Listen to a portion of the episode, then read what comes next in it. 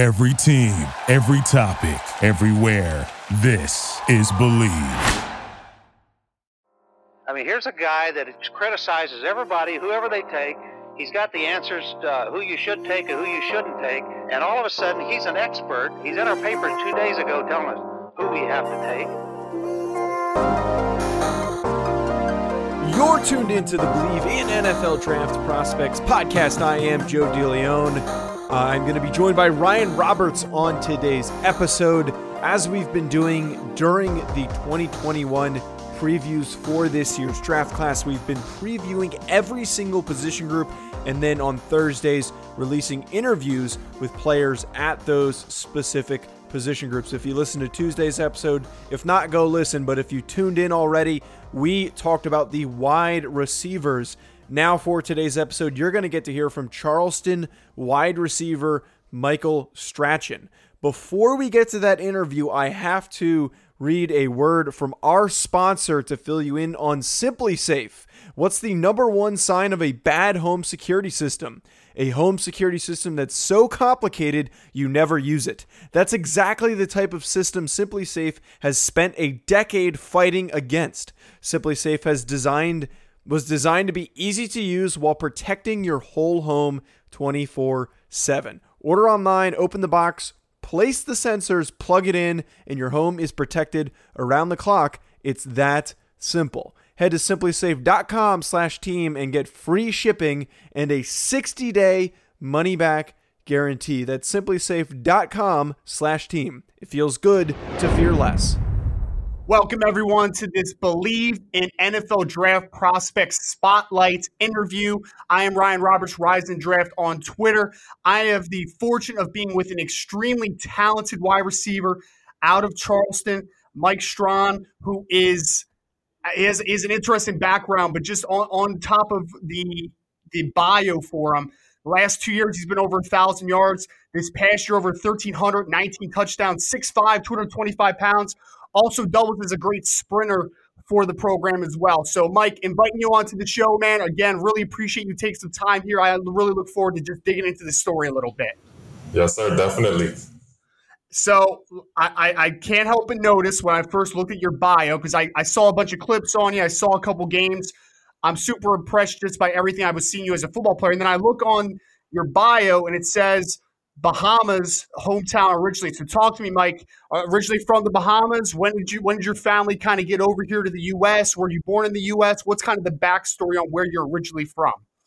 Okay, well, I was born and raised in Freeport, Grand Bahama, you know, in the Bahamas, and I moved over here for my last three years of high school so I can get that, you know, exposure going into my college career. And I moved over when I was uh, 16 years old. So, you know, I was able to have experience, you know, playing organized football through in the high school system. And so that's where it all started for me. Awesome, man. And I know obviously Liberty Christian Academy was the high school where you able to gain that experience. Why ultimately, when you made that college decision, why was Charleston the best fit for you? And maybe what were some other schools that you may have had high interest in as well? You know, I mean, with, with Charleston, you know, I, I, took a visit. I fell in love with it. I, I like the coaches. And, you know, when I was coming out, they had a lot of players, you know, getting ready to go to the next level.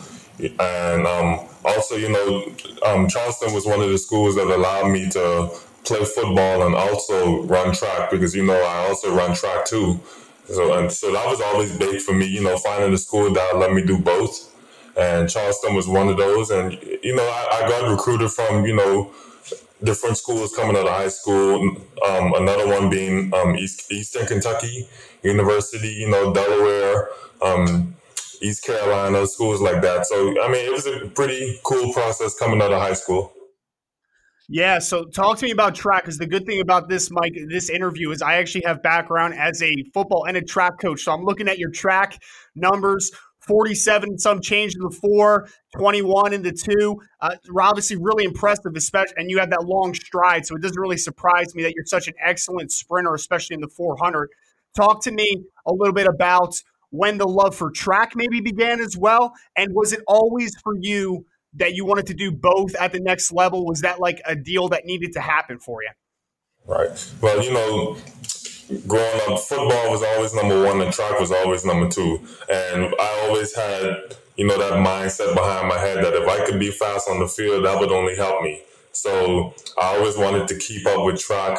And, you know, I, I had some pretty good accomplishments during my high school and college career with the track. So I, I always just, you know, kept it going, kept it, kept my speed, you know, up to, up to par. And it was just, it was always, you know, a great opportunity for me to keep my speed, um, you know, up there for me to participate in football too, because that would only make me better. Oh, absolutely, especially at the wide receiver position, which is so predicated on speed, releases, all that type of stuff. It's very important. I would 100% agree. And, and the thing that I'm looking at your just bio is, is you don't talk to many guys usually that are an all conference player in two different sports. And usually, usually when I talk to someone, I joke like, man, it is difficult being a college athlete in one sport. But for you, how has it been being able to be a, a two sport athlete on the college level on top of obviously still being a student athlete? I'm not gonna lie, you know, it's really tough. You know, if that's something you plan to do, is that's you have to be real ded- dedicated. You know, you have to set a time, your time. You have to set a time for for each one, basically. So you got to know w- what's coming up. You got to have your planner ready it's just you know there's always a lot going on. You have a lot of responsibilities that you have to take care of. So it's you know it's tough but it's, it's always you know it's something you can do. So uh, it was always motivating for me. Absolutely. You definitely have to be a, a dedicated person. And i know your redshirt sophomore year, you set the, the Charleston single season record in receiving, and then obviously you shattered it this year over 1,319 touchdowns a lot of success, Mike. But I want to ask about this past year specifically, man, because we're looking at over 1,300 yards again in 11 games, 19 touchdowns. Like those are just absolutely insane numbers. What was this past season for you to be able to kind of, um, I, I want uh, to be able to rise to being, I would say, you know, pretty clearly, in my opinion, anyway, the probably the best receiver on your level. Right. I mean, it's definitely it's definitely a blessing, you know, and I I thank God every day for the position He's put me in and all these opportunities that He's been giving me. Because without Him, I wouldn't be here. So, you know, it was always giving God thanks for for what He has brought how far He's brought me. And you know, with my coaches, I always you know I'm thankful for my coaches because they you know they push us to be the greatest that we can be, and they bring it out in us. So I'm, I'm, I'm just thankful for the people I'm surrounded by, my coaches, my teammates, you know, my family. So that's what helped got me this far. And I want to ask about, you know, you being a guy that came to the States when you were 16 to play the last couple years of your high school career. When did the love for football really begin? I know you said it was always number one. And on top of that, were there any players maybe growing up or even now that you like to maybe model your game after and really try to even further, eh, you know, elevate your game to being the best receiver you could possibly be? Well, growing up, you know, my dad, he also played football. So I was always into football. He played football at Bethune Cookman um, in Daytona Beach, Florida. So, you know, it was always natural for me. He, he, he would always train me growing up. And, you know, he was friends with Michael Irvin. So I looked up to, to my dad and also Michael Irvin growing up. And, you know, he was always one, one of my idols. And so I would watch him and I got to meet him actually. So, you know, that's, that was probably the reason why I also really grow, grow the love for football. Oh, that, that, that's a good person to learn from, man. I mean, you're even bigger than Michael, but that dude was a super physical wide receiver. That is a great one to learn from. And obviously, when you pop on the tape from you over the last couple years at Charleston, the things that really pop off is catch point, being able to win up the ladder. You have a lot more speed than people would assume, maybe from a six-five wide receiver. If I'd ask you what were a maybe your two or three biggest strengths as a football player, what would you kind of sum up as, as your kind of biggest strengths? Definitely the ability to make plays, you know, attack the ball, and you know, speed. I feel like those two is my biggest strengths. Mm-hmm. And kind of on top of that, are there things – um, this offseason, maybe specifically, that you are really focusing on, kind of the next step in your evolution to being an even better receiver? Um, definitely. You know, I'm focusing more on, you know, just you know, perfecting my craft, you know, going out there doing what I have to do. You know, uh, one thing I've been working on, you know, is flexibility, you know, just, you know, getting better with all of the, the basics. So that's one thing, I've, that's the things I've been working on. And I know it's been obviously a tough off season. I'm right in New Jersey and it's, um, it's difficult to say the least with the pandemic situation and you know not being able to be around your team have you got is there a course of action yet for charleston getting back together as a team? How have you been able to navigate this offseason kind of in the best of your ability? Well actually i've just got an email you know saying we'll, we'll be reporting for for august 17th that's the first day of practice. So you know, we've been getting ready for that. I had a few teammates I've been able to work out with during this off season, so that was pretty cool.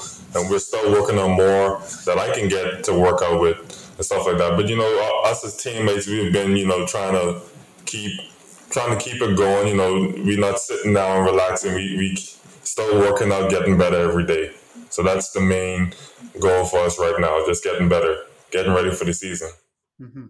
Yeah, and, I know obviously this is a big one for you being senior year now, the last kind of go around. I know you guys had the eight and three season this past year. You had the dynamite breakout. Well, I don't want to say breakout because you had a great sophomore year too, but the really elevating of a, of a great junior year. So for you, Mike, what are what are the what are the goals that you have set? Whether that's individually, team wise, what do you really want to accomplish this past this next year in 2020? Um, you know, my main goal, like I've been always saying, was to, you know, be a conference champ. So that's one thing I always wanted to win at the University of Charleston. I always wanted to bring them a conference championship, and I feel we'll definitely do that. That's the main goal for me. Awesome. Just, just that's wonderful, and I, I really, for us to win. Yeah, yeah, and that, that's obviously the main goal, and it should be for everyone. Um, that's that's really refreshing to hear too. It should be all about the team and kind of late um, finishing this interview with the last one here, Mike. So obviously, I think that the NFL professional football is firmly in your future. You know, you, you don't see too many guys with your size combination with speed. So, last question for you here is what would that ability be after the season to have that opportunity? What type of blessing would it be ultimately for you to play professional football? I mean, it'll, it'll be a dream come true, you know, going through all of these obstacles and, I mean, seeing all of, you know, being faced with all this adversity. It'll definitely be a dream come true because, you know, growing up, I've always wanted to, you know, play on the next level and be able to influence I mean, be able to use my ability and my influence to help other people prosper, you know. So that's always been a goal for me, and I feel like it'll be a blessing. Awesome. Well, that's going to end this interview here with two time All MEC selection first teamer, All America wide receiver Mike Strachan out of Charleston. Uh, Mike, I really appreciate you taking some time today, man. It, it, was honestly a pleasure being able to get into your background a little bit, and I'm wishing you guys the best of luck this of season. Of course, I appreciate it, and we'll definitely stay in touch. That's it for today's episode of the Bleav in NFL Draft Prospects podcast. If you enjoyed this show, please go subscribe wherever you may be listening to us and give us a rating on if you enjoy the show or not. Uh, you can find us on Apple Podcasts, Google Play, Stitcher, iHeartRadio, Spotify, Art19, you name it. We are available on all listening platforms. Also, you can find us on Bleav.com, spelled B L E A V.com. Be sure to also follow Bleav on social media at Bleav Podcasts. That's B L A V Podcasts. Next week, we are going to continue with our offensive 2021 previews and interviews. Tuesday will be the offensive line.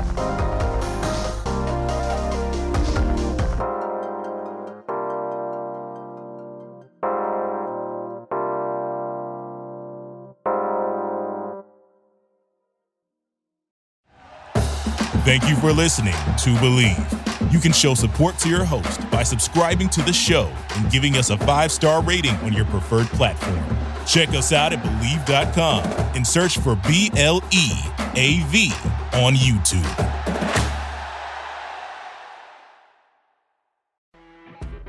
You know, when you're listening to a true crime story that has an unbelievable plot twist that makes you stop in your tracks? That's what our podcast, People Are the Worst, brings you with each episode. I'm Rachel. And I'm Rebecca. We're identical twins who love true crime cases that make you say, didn't see that coming, and we hate the people responsible for them. Listen to People Are the Worst now on Apple, Spotify, or wherever you get your podcasts.